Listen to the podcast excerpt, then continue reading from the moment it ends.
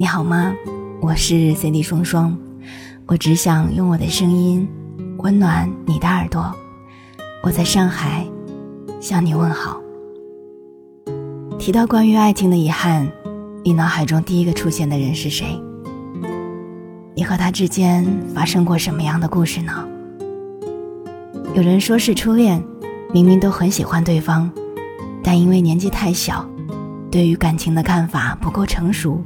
别人随便说了几句闲话就提了分手，现在回想起来都觉得意难平。也许那个时候再坚定一点，就能从校服走向婚纱了。有人说是暗恋，喜欢一个人很多年，但始终因为自卑，觉得自己配不上对方，要么从未说过话，要么一直以朋友的身份相处，直到很多年后聊起来。才知道，原来当初他对自己也有同样的心思。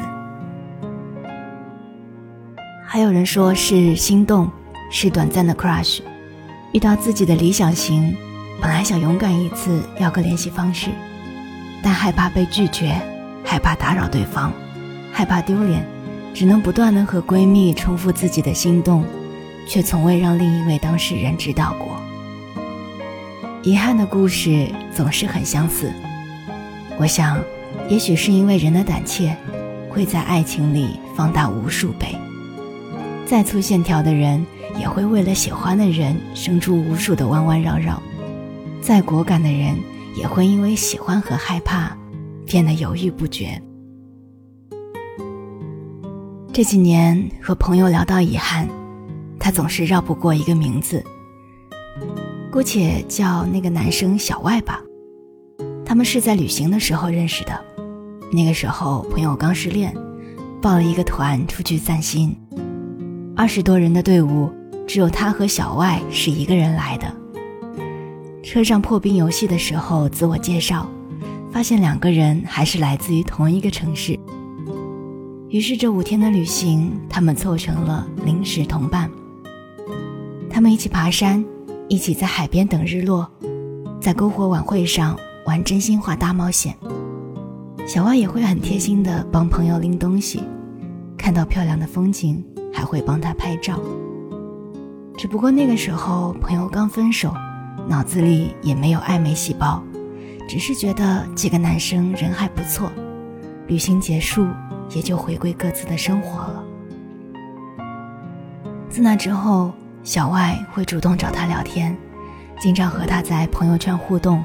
也约他出去吃饭，很明显是对他有好感，在追他。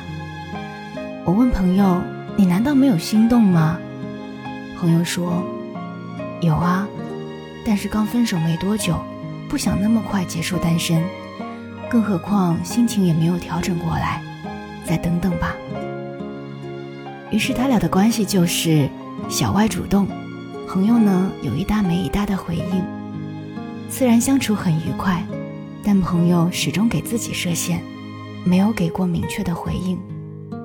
半年过去，慢慢对方也就淡了。再后来，朋友刷到小歪谈恋爱，已经是一年后的事情了。他截图给我看的时候说了句：“其实我还蛮喜欢他的。”没有人能怪小歪，说他不够坚定。因为爱情本来就是你来我往的事情，很少有人能够坚持不懈地追求一个从未给过自己回应的人。当然，也无法责怪朋友的冷淡，因为那时候他有他的情绪需要处理。但爱情就是这样的，错过了，就会变成遗憾的。很多时候我就在想，这一辈子我们还有没有可能遇到真爱？某种程度上，始终单身、很难进入婚姻的人，不是不相信爱情，而是太相信爱情了，不愿意将就，也不想妥协，始终在等属于自己的灵魂伴侣。但有没有可能，我们因为太在意，反而容易错过那个人？也许是因为害怕，害怕恋爱后发生的各种琐事。